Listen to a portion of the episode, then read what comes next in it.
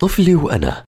كل يوم معلومة طبية من مصادرها الموثوقة بلغة سلسة. طفلي وأنا عبر أجيال مع أخصائية الأطفال وحديثي الولادة سما برغوثي.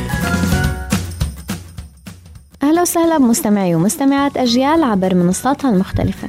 من الأمور اللي بفكروا الأهل إنها بتساعد الطفل في حالة زيادة وزنه إنه يخفف وزنه تعليقات السلبية على وزنه أو على أكله. وهذا الموضوع بينت الدراسات إنه بيخلي وزن الطفل يزيد أكثر وما بيساعده بالمرة إنه يضعف أو يخفف من وزنه. بالتالي لازم نتجنب بكل الحالات هاي التعليقات لأنها بتأثر سلبيا على ثقة الطفل بنفسه وصورته عن نفسه وبتضل هاي الآثار السلبية معه لبعدين ونمنع أي حدا يعطي هيك تعليقات.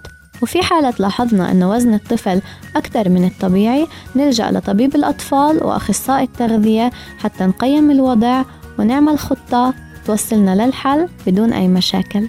استنوني بحلقة جديدة من طفلي وأنا حتى نحكي عن أمور بتتعلق بصحة الطفل.